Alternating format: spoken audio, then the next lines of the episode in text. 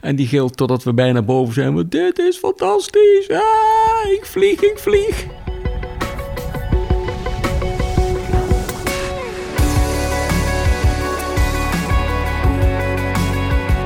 Hallo, leuk dat je luistert naar Vliegpraat, een nieuwe podcast waar het alleen maar gaat over paragliden en alles wat daarbij komt kijken.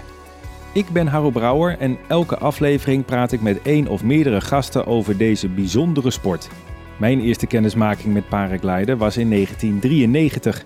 En als ik het zo zeg, lange tijd, een mooie tijd. Met hoogte en soms ook dieptepunten. Herkenbaar voor veel vliegers, denk ik. Kortom, genoeg om over te praten. Aflevering 1. Start, start, start. We gaan beginnen. Hij gaat opnemen voor de eerste Vliegpraat podcast over paragliden. En dat doe ik met Frans Mientjes. Ja, toch mijn vliegbuddy uit de Achterhoek. Je woont Ja. in Doetinchem, ik in Voorde, vlakbij. Nou, nou, super stoer. Hoe gaat het met je? Ja, gaat goed. Het seizoen zit er weer op. Weer voorbereiding aan het maken voor het nieuwe, nieuwe seizoen. En dan hoop ik dat we weer vol los kunnen dat dat kan met eh, corona en zo. Ja, wat verwacht je voor 2021? Ik heb het idee dat we eh, tegen die tijd, ma- eh, maart, april, dat, eh, dat er dan voldoende oplossingen zijn dat we wel weer eh, tussen aanhalingstekens gewoon kunnen vliegen. Wel met wat maatregelen, dat, dat geloof ik wel dat die blijven. Maar ik denk wel dat we dan wel weer, dat we dan wel, eh, weer kunnen. Deze podcast, Vliegpraat over paragliden, begin ik altijd, ja altijd, ga ik gewoon beginnen met vijf korte vragen. In welk jaar heb je je eerste solovlucht gemaakt? Eh, 1999, Een standaard zitharnas of een ligharnas? eh zitharnas. In welk land wil je nog eens vliegen? Welk land wil ik nog eens vliegen? Mij lijkt eh, Colombia, dat lijkt me wel heel gaaf. Om daar, om daar eens te vliegen. Daar hoor ik eh, en lees ik hele mooie verhalen over. Overland. En, en met name over land. Ja. Nee, Colombia, dat, dat staat nog wel op de, op de lijst. Ja. Wat is je favoriete startmethode? Solo eigenlijk altijd achterwaarts. Groepsdier of solist? Groepsdier. Nou, het, is leuk om, eh, het is leuk om alleen te vliegen. In principe vlieg je natuurlijk ook alleen. Maar plezier van om dat met anderen te delen. waar gaan we vliegen? Welke route gaan we doen? Met z'n allen de berg op. eh, ehm, ja, dat samengevoel. En daarna praten van nou, waarom heb jij dit gedaan? En hoe heb je zo? Waarom ben je daar die kant op gevlogen? Dat soort dingen, ja, dat maakt het, eh, ja, dat maakt het eh, heel erg gaaf. Deze eerste aflevering van de podcast, ik heb er een naam voor bedacht. Mhm. Start, start, start. kan eigenlijk niet anders. nee, nee, dat kan niet anders dan een leuke, ja. Ehm, wanneer was jouw eerste start, start, start moment? 1999 zei je? Ja, klopt. klopt. We hadden ooit een... ehm, eh, waren in, de, in, de, in de winter waren we gaan skiën en toen kwam de föhn eh, kwam aanzetten. En dat was echt binnen twee dagen gewoon nauwelijks sneeuw. Gewoon driekwart van de sneeuw eh, weg. En toen reden we ergens in Oostenrijk en toen konden we daar een, eh, een, eh, een snoepverkoers konden we doen. Dan zag ik iemand van de berg afrennen met zo'n paraglider. Ik denk, nou, dat is gaaf. Dus dan heb ik de rest een beetje onder druk gezet. Maar dat zou ik wel heel graag willen. Dus nou, die gingen mee. Dus wij een middagje daar naartoe. En dat was zoiets van, nou, dit is een scherm. En eh, zo moet je dat ongeveer doen. En loop maar naar boven en ik zit hier beneden. En eh, probeer maar een hopje te maken. Ja, dat was, dat was echt, eh, echt geweldig, was dat. En toen heb ik wat opgezocht van, ja, en waar kun je dan? Waar zou je dat dan kunnen leren? En toen heb ik een vliegschool gevonden in Oostenrijk, in Abtenau. Bij Salzburg in, in, in de buurt. En daar, ja, daar heb ik eh, eigenlijk drie jaar gedaan over mijn brevet 1 eigenlijk. En ik dacht dat dat heel, heel normaal was eigenlijk. En dan ging je daar naartoe. En meestal was het maar twee of drie dagen van de, van de vijf, zes was het eh, vliegbaar eigenlijk voor mij. En als ik daar nu op terugkijk, ja, dat was echt bizar. Dat was naast een boerderij, een vrij steile helling. En je moest een bocht maken bij de landing. Want anders dan hing je in, in zo'n zo'n telefoonpaal eh, draad, zeg maar. En ik snap werkelijk niet dat je, dat, dat je daar, zeg maar, eh, had kunnen lessen. Maar Ja, het, kon, het maar- kon wel. Maar het kon dus wel, ja. ja. En eh, dus, dus eh, elk jaar zijn we daar teruggegaan. En eh, dus een paar jaar later had ik mijn brevet 1. En dat heb ik gehaald in, in Oostenrijk. En het heeft drie jaar geduurd, zeg je. Het heeft inderdaad drie jaar geduurd, ja. En toen ben ik eens gaan kijken en ik van, wacht even, maar kan dat... Iemand zei tegen mij van, ja, maar dat kan ook in Nederland. En de Nederlandse school, ik zeg, wat? Is dat er? Nou, zo ben ik bij Inferno terecht gekomen. En toen ben ik met Inferno mee geweest. En daar heb ik eigenlijk mijn, ja, mijn brevet 2 gehaald. In een, en daar ben ik best wel veel, veel mee mee geweest eigenlijk. Met, met hun. Maar jouw eerste kennismaking, Frans, was dus dat je naar iemand toeliep en zei: hey, dat ziet er leuk uit. En je kreeg een scherm mee. En ja. je moest van een oefenhellingje afhollen. Ja. ja. ja. En hoeveel meter zweeft hij boven de grond? Nou, als het drie meter geweest is, is het veel. Als ik al loskwam. En was je toen verkocht? Ja. Dat, dat, dat eerste gevoel van dat, als, dat je aan een paar lijntjes hangt onder een, onder een stukje doek. En dat draagt jou. En dat is nog bestuurbaar ook nog. Ja, dat is, dat is zo'n magistraal gevoel. En dat heb ik nog steeds. Elke keer weer? Ja, ja, elke keer weer denk je, het blijft toch bijzonder. Hoe, hoe, hoe, kan dat nou? Dat was eigenlijk dus best wel een vrij gemoedelijke kennismaking met ja. paragliden. Absoluut, ja. Ja, ja snoepverkoers, ja, je, je, hoeft eigenlijk niks. Het is leuk om, dat eens, uh, om daar eens eventjes aan te ruiken, zeg maar.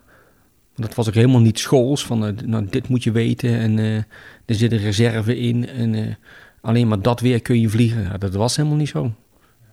het was goed, het kon, zegt die, zegt die man. Ik zie hem nog zitten daar beneden in zijn stoeltje. Dan waren we een man of vijf of zo. En iedereen een beetje, beetje, beetje aanklooien eigenlijk.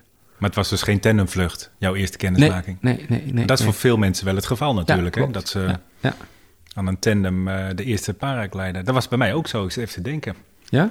Ja. in 1993, dus wel een tijdje geleden. Wauw. Ja. En um, het was bij de Para Zweefclub Gelderland... Uh, bij Renkum, Wolfhezen. Mm -hmm. En ik weet, mijn moeder die zei op een gegeven moment... kom, we gaan, uh, we gaan op een zondag gaan we parachute springen. Ik denk, parachute springen? Maar ze had het verkeerd begrepen, want zij werkte uh, in een restaurant... en de kok, een vrouw, die had gezegd... ja, mijn vriend die doet aan valscherm zweven... Misschien leuk om een keer mee te gaan. En mijn moeder dacht, oh, dat is uit een vliegtuig en zo. Maar dit bleek dus dat je met een valscherm... Ja, het was echt, Frans, het was een ding. Daar kon je, ja? in die cellen, daar kon je gewoon een kleine koelkast... kon je gewoon naar binnen schuiven, zeg maar. Ja. Dus ik weet nog dat ik uh, daar klaar stond aan een uh, Sportlight 396... met een instructeur. En mijn broertje, die was ook mee. Ik was 16 en hij was vier jaar jonger. En mijn broertje ging eerst in een fantastische vlucht. RGB lang boven en zweven. En dat is knap met zo'n ding, want die hebben gemiddeld een daalsnelheid van 2,5 meter per seconde. maar hij bleef heel lang boven, was fantastisch. Nou, toen mocht ik. En uh, werd opgetrokken door een, een Lada, een Lada Niva. dat was echt met een kabel. Nou, dan kun je gewoon auto's zeg maar, van Maastricht naar Groningen en weer terug heen en weer trekken. Dat maakt allemaal niks uit. Die, was, die kon echt ontzettend veel kilo's hebben. En dan ging die in zijn één en dan werd vol gas, uh, werd je, werd je, werd je, werd je opgeleerd. Ja, geleerd. Gereden eigenlijk. En uh, nou, die instructeur die, uh, die koppelde los. En hij zei, ik, ik moet snel terug. En ik, en ik denk, nou, dat, dat denk ik ook wel. Want ik keek naar beneden. ik denk, nou, als we 120 meter hoog zaten, was het veel. Mm -hmm. En hij hoekte hem echt om. En we vlogen terug naar de start. En hij hoekte hem nog een keer. En we boorden ons echt de grond in. Ik weet nog, het zand spoot alle kanten op. en ik dacht, nou, toffe sport. Dit ga ik doen. En ja. mijn broertje met zijn mooie vlucht. Ja, ja. Nou, en die is later in het uh, rots, sneeuw en uh, bergklimmen mm -hmm. beland. Ja, dat was mijn kennismaking met, met, met, deze sport. Gaaf. Ja. Luister even naar ervaringen van andere piloten. Eigenlijk was het aan het strand, maar mijn echte, ja, ik, duinsoorten noem ik niet echt mijn eerste vlucht. Ik, mijn echte eerste solovlucht vind ik wel dat die in de bergen gemaakt moet worden. Omdat het echt een langere vlucht is ook. Hier aan de duinen, ja. Als je zeg maar van de bovenkant van de duin naar beneden glijdt en meteen landt, noem je dat een vlucht. Vind in mijn mening, naar mijn mening eigenlijk niet. Dat, daar zijn meningen misschien over verdeeld. Maar voor mij is mijn echte eerste vlucht in Annecy. En in 82 ben ik eigenlijk vanuit het parachutespringen gaan parapenten. Ik ben begonnen met parachutespringen, met skydiven. En toen las ik in een blad dat je in Meussy, in Frankrijk, dat je daar van de berg af kon rennen en dan precisie kon springen. vliegen. Ja, daar ben ik dus heen gegaan en daar heb ik het voor het eerst gedaan. 1982. Ja, beginnerscursus uh, paardrijden gevolgd aan, aan de Lier. En uh, ja, op de tweede dag uh, hing je al solo in de lucht. En ja, dat was al geweldig. Maar het mooie van parenkleiden is van de eerste keer met een tandem mee, dat is al geweldig. de eerste keer solo is geweldig. goede starts en landingen, dat is geweldig. elk stapje wat je zet, wordt het alleen maar leuker van. Op een gegeven moment uh, heb ik wel tegen mezelf gezegd... voor mijn achttiende wil ik een tandemvlucht gemaakt hebben. Nou, dat werd uiteindelijk op mijn 21ste. Vijf jaar geleden ben ik door een vriend gevraagd... om een keer mee te gaan naar Sauerland. Nou, daar was het gelijk al bij de eerste keer opzet... en uh, kwam ik los van de grond. En dat was al... Uh, niemand had het verwacht, ik zelf ook niet. En vanaf toen was het al aangeslagen. Het ritje met de auto naar boven was enger dan het hele vliegen zelf. Die man die stuurde gewoon wop op wop en je was beneden straks iets van, nou, dan moet ik het zelf maar gaan doen. Ik zou het iedereen aanraden om het een keer eh, te, te proberen. En uh, ja, misschien raak je er wel uh, verslaafd aan. Terug bij jou, Frans. Ja. Heb jij nog wel een tandemvlucht gedaan eigenlijk? Nee, eigenlijk niet. Dat was ook niet te doen gebruikelijk, zoals, zoals bij Inferno. Dat je dan uh, eerst een keertje met een tandem of zo meeging. Die groepen waren daar al veel te groot voor. Ik denk dat dat de reden is dat dat, dat niet gebeurde ja, als je met twintig man op een, op een staat, ja, voordat iedereen een, uh, eerst een tandemvlucht heeft gemaakt, dan ben je wel eventjes verder. Ja. Dan ben je al, al halverwege de cursusweek. Dus, dus uh, nee, nee, ik heb, uh, het duurde heel lang voordat ik een tandem heb gemaakt eigenlijk. Ja. Nu, um, ja, deze aflevering, hè, start, start, start, het begin van, van deze podcast. En het begint natuurlijk voor veel mensen wel met een tandemvlucht. Ja. En dat is ook de reden dat ik jou heb uitgenodigd, want wij zijn allebei uh, vervent uh, tandemvliegers. ja, dat kun je wel zeggen, ja. ja. Ja, je begint meteen te stralen ook, hè? Ja. Ik weet nog wel dat ik bij, uh, bij Mauri kwam en dat ja, jij vloog uh, je helemaal suf aan de tandems. Dan denk je, oh, dat wil ik ook. Wat vind jij zo mooi aan tandemvliegen? Dat je het kunt delen. Uh, dat je je, je, je, je, je passie voor vliegen dus over kunt brengen op ja, mag delen eigenlijk met andere mensen. Mensen hoeven helemaal niet te gaan vliegen. Maar misschien wat het mooiste is dat mensen, uh, die geven jou letterlijk en figuurlijk de touwtjes in handen. En dat is, best, dat, is, is best wel wat. Die zien jou staan, die komen op een lierveld en die vertrouwen jou dus zo dat ze dus meegaan. En dat is, dat is wel, ja, dat, dat, dat vind ik wel heel uh, bijzonder. En het blijft er ook heel bijzonder om te zien dat, uh, ja, dat mensen hun eerste ervaring in de lucht, om, om, die, om, om dat dus te mogen geven. Kijk, uh, voor ons is een, is een, een tandemvlucht is meestal kort. Maar ja, je, je moet blijven verbazen over, of, of, of, inbeelden over hoe het is dat je voor de eerste keer de lucht in gaat. Ja, dat, ja dat, dat, dat blijft mooi. Dat vind ik ook het mooie aan tandemvliegen. Bijzonder is dat dan, hè? Ja, ja. En ik weet nog dat ik uh, daaraan begon. Ik, dat was uh, in 2010. Toen, was ik in, uh, in jou wel bekend, natuurlijk een van de, de stekken van, van Europa. Zo'n zo mooi vlieggebied. En ik sta daar op de, de start en er komt een nou, gepensioneerde man, die, die komt eraan en denkt, nou, wat gaat hij doen? Had een tandem bij zich. En ik zag de passagier nog niet. En op een gegeven moment werd er dus iemand in een rolstoel naar beneden uh, gereden. En die werd in het, uh, uit de rolstoel in het harnas. En die man die had zoveel ervaring en die zette hem zo gemakkelijk op. En die, die, die, die, die vloog met een minder valide. En ik heb daar met open mond staan, uh, staan kijken van... Ik weet nog dat ik het filmpje op wilde nemen, maar ik had hem per ongeluk al uitgedrukt. En ik was daar zo van onder de indruk. En toen dacht ik bij mezelf, dat wil ik ook. Het, delen met, met, met, met, met andere mensen. Dus je stond daar, was het plan Vel of Col de la Fauclas? Wat? Col de la Fauclas. Je zag die man vliegen met een minder valide, ja. dat benoemde je ook al. Ja. En dat is eigenlijk ook een beetje jouw specialiteit geworden, hè? Ja, ja, ja. En, en, en ik heb een beetje het idee dat je misschien nog wel meer voldoening daar uitschept dan uit een standaard tandemvlucht, of? Ja, daar, daar, dat vind ik nog wel... Ja, dat vind ik nog wel een, een, een tandje meer, ja. Ja. Gewoon dat je de ja, die, die, eh, of die mensen kunnen over het algemeen natuurlijk eh, wat, wat, minder als de, de valide mensen. En dat je dat, dit dan dus toch aan kunt bieden. Normaal gesproken zou je zeggen, ja, dat moet je niet doen, dat kan niet. En eh, dat is lastig en moeilijk en zo. Maar dat het dan dus toch kan, ja, dat is, ja, dat is echt heel erg mooi. Hoe, hoe gaat dat in zijn werk? Bijvoorbeeld iemand zit in een rolstoel, kan niet lopen. Hoe, hoe neem je zo iemand mee? Nou, je, je, je doet je, je legt natuurlijk uit wat, wat er allemaal gaat gebeuren. Maar op een gegeven moment rij je de rolstoel naar de, naar de startplek. En dan wordt je de, de, de minder valide wordt dus uit de rolstoel in het harnas eh, eh, gezet op de grond. En daar dus verder aangekleed. Eh krijgt eventueel een, een, een voetenzakje.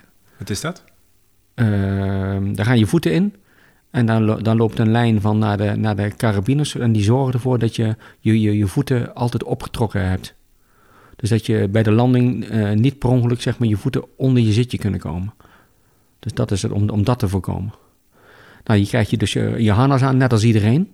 Krijg je je aan en je helm op en handschoenen aan. En je wordt getild bij de start. En dat is, dat is het grootste verschil met eh, valide mensen.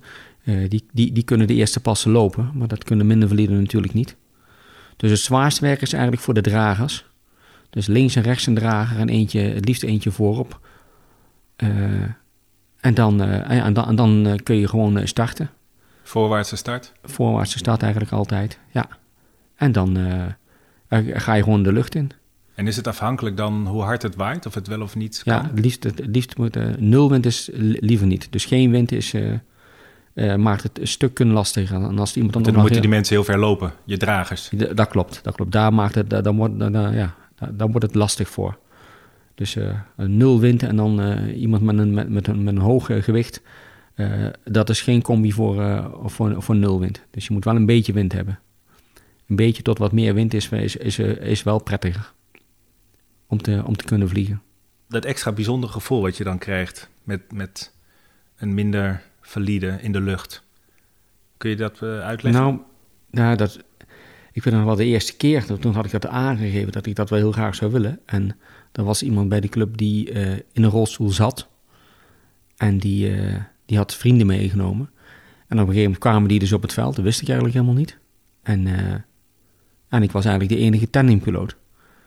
En toen mocht ik dus met hun vliegen. En dat ging allemaal goed. En er was een, een jonge dame bij. En, en we zijn in de lucht. En ze zegt tegen mij... Oh Frans, nu voel ik me net even als iedereen. Ja, dat, dat, ja, dat, dat gaf me zo'n brok in de keel. Ik denk, wauw, voor mij is het normaal. Hè? Voor mij is, het, is dit normaal. En nou ben ik met iemand aan het vliegen en die, zit, die is in de lucht en die, die voelt zich op dat moment, vergeet even dat ze niet kan lopen. En die voelt zich nu eventjes net als iedereen in de lucht. Ja, ja, ja daar krijg ik nu nog eh, een brok van in mijn keel. Zo mooi dat je dat kunt, eh, dat je dat mag geven aan, aan andere mensen. Bijna iedereen heeft wel een, heeft wel een verhaal. Ehm, maar mensen die terminaal zijn en toch nog een keer willen vliegen. Ja, dat ja, dat, dat dus kan. Dat is echt wel, ook wel bijzonder. Dat is gewoon bijzonder dat dat, dat dat kan. En dat dat mag. Of iemand van in de 70 die zegt van ja, ik denk, och, la, nou, waarom ook niet? Ik denk, oh, och, zal best wel kunnen, ik doe dat gewoon. Ja, dat vind ik geweldig. Met zo'n levensinstelling en dat dan gewoon doen. Dat, gewoon zeggen, ja, ach, waarom ook niet? Dat is, eh, ja, dat is, dat is prachtig, is dat. Vind je het ook niet mooi, de verschillen van mensen in de lucht? De een is bijvoorbeeld heel stil. Ja. En de ander, ehm, ja, die gilt het echt, echt uit. Ja, ja, ja. En, dan, en die gilt totdat we bijna boven zijn. Dit is fantastisch. Ah, ik vlieg, ik vlieg. ja, dat is, wel, dat is wel heel erg gaaf, ja. ja. Dus eh, nee, dat enthousiaste van, van mensen die, eh, die, ja, die, die beleven iets voor het, voor, voor het eerst. En eh, wat voor mij onvoorstelbaar is bijvoorbeeld, is van dat je, ja, je, je vliegt. Je gaat, je, je, vanaf de startplek vlieg je naar de lier eh, een stuk verderop. Koppel je los, vlieg je weer terug naar de start. En dat mensen gewoon op dat moment helemaal geen idee hebben meer, maar waar überhaupt de start ligt. Die, die zijn zo gedesoriënteerd, die zijn, er komen zoveel indrukken binnen dat gewoon niet alles meer binnenkomt. En dat is wel, ja, dat is, dat, dat is toch prachtig? Dus die hebben gewoon de, de ervaring van hun leven. Die zien in één keer hoe Nederland eruit ziet. Hoe een rivier loopt. Hoe, hoe, hoe dorpjes met elkaar verbonden zijn. En, en die, die hebben gewoon in één keer eh, hoogte onder zich. Hebben ook geen idee eh, eh, hoe hoog het is. Ze, ze zeggen net zo makkelijk 80 meter eh, of 800 meter. Ze hebben werkelijk geen, geen benul van hoe hoog het is. En dat klopt, dat had ik in het begin ook. De eerste keer eh, heb, je, heb je geen idee hoe hoog hoog is. Dat weet je helemaal niet. En die mensen beleven dat allemaal voor het eerst. En sommige mensen worden daar wat stil van. Andere mensen die hoor je alleen maar, oh wat mooi, oh wat mooi. En anderen doen dat weer op een andere manier. Ja, dat vind ik, dat vind ik wel mooi. En mensen weten ook ineens wat lieren is. Heb je dat ook? Je moet altijd uitleggen wat het is, toch? Ja, ja. Ja, en, en eh, Nou, gek le- genoeg- le- leg maar even uit nog voor de luisteraar die, die niet weet wat paragliden is. En Ja. lieren in Nederland. Ja, nou, nou lieren, nou dat lijkt... ehm, je, je hebt een, een, een eh, startplek, daar, eh, daar maak je je klaar. En daar heb je aan jouw eh, harnas wat je om hebt, daar zit een, eh, er wordt een lijn aangekoppeld. En die gaat een meter of 800 verder. Eh, daar staat een lier. Straks voor de lier mogen wij voorspanning op de rode kabel voor Harro met een tandem. En de lier is zeg maar een aanhangwagen. Daar zit een, eh, daar zit een motor op met, eh, met twee spoelen met lijnen erop. En eh, met radiocommando's wordt dat dus eh, bediend. Oh, hou je handjes goed daar, hè? Ja, ik hoor je, ja. Dat betekent dat de, de, de lierman gas gaat geven, die, gaat- die gaat trekken aan de lijn.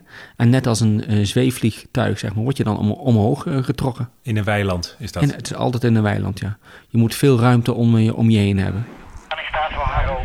Dus eh, zeg maar ergens tussen de 700 en de 1000 meter zeg maar, aan, eh, aan vrije weiland moet je hebben. Een beetje rechts waar die boompjes met wat ruimte ertussen staan. Daar gaan we naartoe lopen eerst, ja? Zie je daar rechts staan?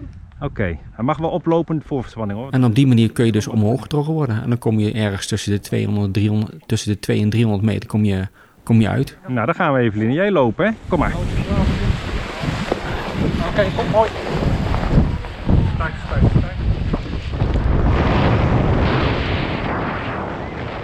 En als je bij de lier bent, dan word je eh, losgekoppeld. En dan kun je een paar minuten helemaal vrij zweven. Dus alleen maar op luchtkracht, zonder kracht, eh, zweef je in de lucht. En uiteindelijk land je weer daar waar je gestart bent. Zo gaat lieren. En dan hoop je natuurlijk dat je onderweg een beetje thermiek tegenkomt. Als je thermiek tegenkomt, dan kun je langer in de lucht blijven. En ehm, ja, thermiek is opstijgende lucht. De, de zon verwarmt de aarde. Aarde, daar, daar laat warme lucht los. Dat is thermiek. En als je genoeg thermiek hebt, dan kun je boven blijven. Als je daar op de juiste manier eh, gebruik van weet te maken. En dat is ook een beetje de sport. Van, om daar gebruik van te maken. Want je wil natuurlijk allemaal dat je langer in de lucht kunt blijven. En de, de na- natuur bepaalt of dat zo is.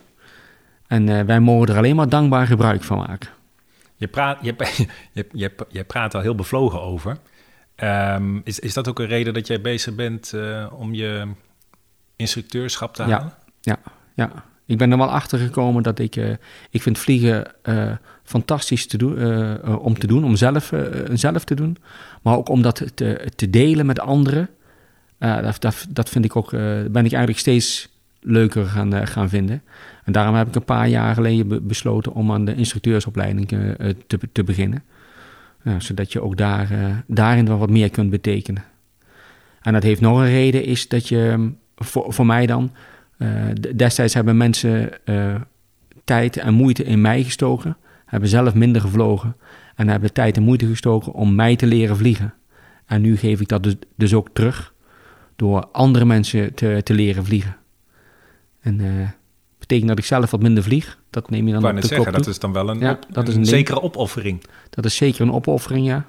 Maar goed, daar krijg je, daar krijg je dan ook weer eh, veel voor terug. Het is ook heel erg leuk om eh, andere mensen te zien groeien in hun, eh, in hun vliegkunsten.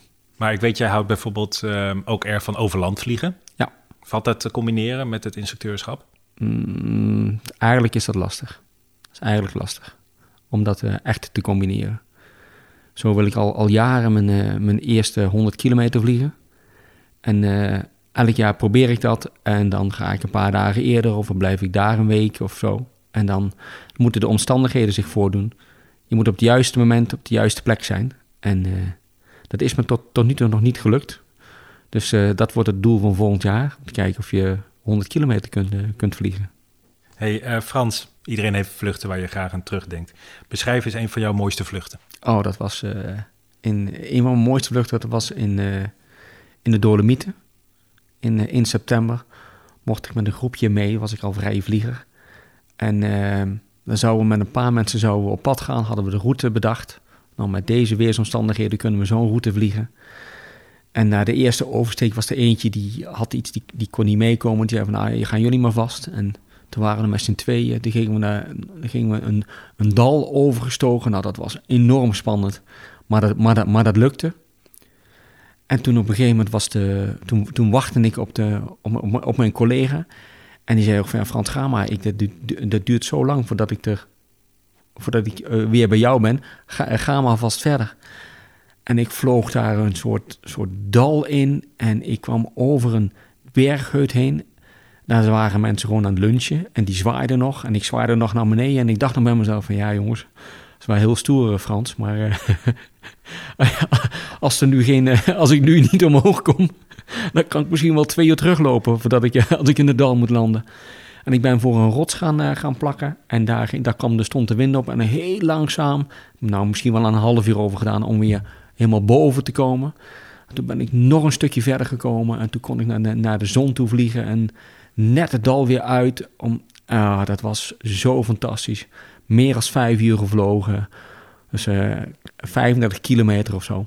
En ik was zo enorm eh, blij. Ja, ik, ik, heb eerst drie rondjes eh, rondom mijn scherm gelopen. Zo, zo enthousiast was ik ervan. Dat was mijn eerste echte overlandvlucht.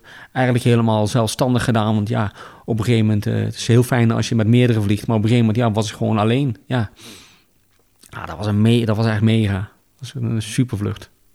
Emotioneert je dat dan ook? Ja, ja. Ja, het maakt me mega dankbaar ook.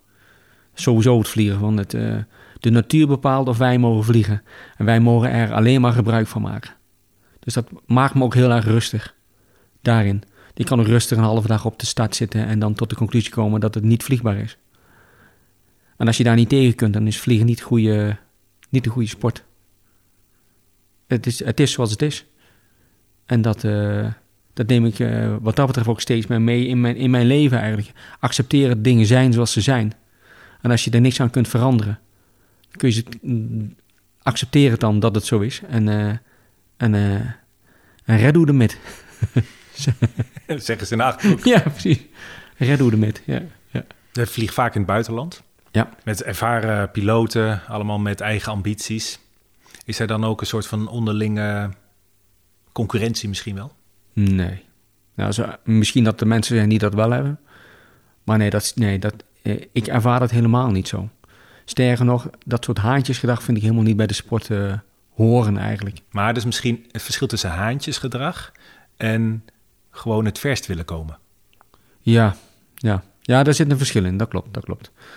Ehm, als je zegt van, eh, als, je, als het doel is van, ik, ik heb eh, meer en verder en eh, hoger en gevlogen als een ander. Ehm, dat mag je je best als, als doel stellen.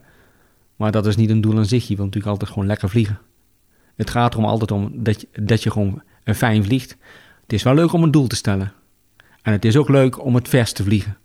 Maar niet om te kunnen zeggen van kijk eens, hè, ik ben lekker verder dan jij. Hey. Dat, daar gaat het helemaal niet om. Het is gewoon leuk om jezelf een doel te stellen en daaraan te werken.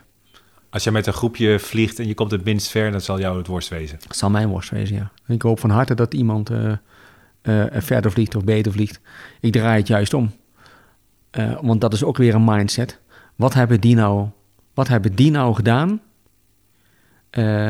wat ik niet heb gedaan? Wat zou ik een volgende keer anders kunnen doen? Zodat ik misschien ook dat dal over kan steken. Of langer in de lucht was. Of die, die, die vliegen in dezelfde omstandigheden, pak een beet. En eh, je kunt zeggen van ja, maar die waren er tien minuten later en die hadden mazzel. Ja, dat kan wel zijn, maar ik, dan kom ik wel heel vaak mensen tegen die wel heel erg veel vaker mazzel hebben dan ik. Dus daar, daar zit het hem niet in. Eh, je maakt beslissingen in de lucht en andere mensen maken betere beslissingen. En wat, en wat is dat dan? Dus dat maakt me gewoon eerder nieuwsgierig van, ja, hoe dan? Hoe dan? Waarom heb je dan daar dat gedaan? Ja, maar zag je die wolk niet? En ik stik, ja, dat, ja, dat is waar. Had ik, ja. Ja, nou, wie het zegt. En dan probeer je dat de volgende keer weer toe te passen. Dus op die manier is het leuk om, eh, om beter te worden. En eh, je vliegt voor jezelf en in dat opzicht niet, niet voor een ander. Eh, en je stelt jezelf doelen. En want het is leuk om met doelen te werken. En dat kan zijn zo lang mogelijk in de lucht zijn of zo ver mogelijk vliegen. Of wat ik al vertelde, ik wil graag een 100 kilometer vluchten eh, eh, maken. En dat gaat, dat gaat mij lukken. Maar ik word er ook niet chagrijnig van als het niet lukt. Ik weet nog dat wij samen een hele mooie vlucht hadden in, eh, in Spanje? Spanje. Spanje, ja. ja. Toen vlogen we weg van de start, mooie bergrug, richting zee. En er was een plek waar het land bezaaid was met van die plastic kassen... waarvan Ja. alles geteeld werd, sinaasappels, komkommers, noem alles maar op. Ja, ja, ja. Het was eigenlijk afgrijzelijk. Was vreselijk lelijk. Vreselijk maar- afgrijzelijk gezicht. kilometers lang. Ja, kilometers lang, helemaal richting de zee. Ja. En het was niet alleen afgrijzelijk om naar te kijken... maar er waren ook bijzonder weinig landingsplekjes daardoor. Ja, ja, ja. En toen wij samen echt in the middle of nowhere... tussen die, die kasten zijn we toen geland. Ja, ja. ja, dat was ook wel prachtig. En, en toch kwamen we veel verder als dat we in eerste instantie dachten. Ja, je, moet ook, je moet ook nooit denken van... oh, ik ga het niet redden, ik ga landen. Nee, Ja. gewoon verder Ja. kijken. Ja. Waar je op focust, daar ga je naartoe. En als jij zegt, van wel, nou, nu moet ik gaan landen. Dan is de kans, de, de, de kans dat je dan gaat landen is vrij groot. Wil niet zeggen dat als je zegt van ik wil helemaal niet landen, eh, dat het dan niet gaat gebeuren. Maar de kans is wel groter dat je langer in de lucht blijft. En eh, dus eh, focussen op wat je wil is een, is een heel belangrijk element, ja. Maar die vlucht, dat we daar samen geland hebben en eh, achter die kassen op de retriever gewacht hebben en zo, dat vond ik ook wel, eh, wauw, wel, wel, eh, wat wel super. Dat Welke- maakt, en wat, dat maakt het ook extra leuk, omdat je, juist omdat je dan ook met meerdere vliegt. Ja, want als je daar alleen landt... Hè, die bijzondere vlucht die jij Ja, beschreef... Je, je landt wel in je eentje. ja. Ja, ja met als je dat met meerdere doet, dat geeft gewoon een extra dimensie. Welke tip heb jij voor, eh, voor de luisteraar? ja, geniet van het vliegen. Het is zo mooi om in de lucht te, eh, te zijn. En eh, doe het relaxed. En geniet van het leren. Op het moment dat je zelf een, de, de lat, een, een, een lat oplegt. Ik vind dat ik het moet kunnen. Of je gaat je vergelijken met anderen. Die anderen kunnen het veel sneller of veel beter of veel meer. Dan, daar word je ongelukkig van. Maar op het moment dat je de lat gewoon, de lineaal gewoon eh, weggooit. Ik ben gewoon lekker bezig en vandaag ga ik werken aan dit en ik probeer, ik probeer dat te doen. Dat gaat met zijn ups en, zijn downs. Maar eh, ja, uiteindelijk komt het erop neer van hoeveel kun je nou genieten van het vliegen. Want ja, daar, daar doe je het tenslotte voor. En dat doet iedereen op zijn eigen niveau. Ik, ik vergeet nooit een, eh, eh, een, een vader van een vlieger. Die was gepensioneerd. En die zei, die thermiek die kan me gestolen worden. En die ging met de laatste rondel omhoog. En die maakte gewoon in, in het avondzonnetje... maakte hij er nog één heerlijke glijvlucht. En die zette hem er neer. En die genoot daar bijzonder van. En van die man heb ik geleerd van ja... eh, hoezo moet het altijd zo ver mogelijk, zo hoog mogelijk? Dat hoeft helemaal niet. Het gaat erom dat je geniet van het vliegen. Dat is, dat is, dat is het belangrijkste. En dat is voor iedereen anders. Frans Mientjes, mag ik je hartelijk danken voor eh, jouw bijzondere verhaal. Dankjewel. Tot zover de eerste Vliegpraat. Vond je dit een leuke aflevering? Laat dan vooral even een recensie achter. Dat kan makkelijk in de app die je gebruikt om naar Paragliding Vliegpraat te luisteren. En heb je vragen of opmerkingen of tips, bijvoorbeeld vliegers met een verhaal die ik zou moeten spreken? Mail mij. Dat kan naar harro-hebmp.nl. Staat voor Harro Ewout Brouwer Media Productions. Vertel je vliegvrienden over deze podcast en hol ook even naar je buurman of die vriendin waarvan je weet dat die met open mond stond te kijken naar zo'n banaanvormig scherm in de bergen of hier in de polder. Vergeet je ook niet te abonneren op de podcast, dan zie je meteen wanneer er een nieuwe aflevering online staat. Voor nu veel plezier in de lucht of met het plannen van je volgende vliegvakantie en tot de volgende vliegpraat.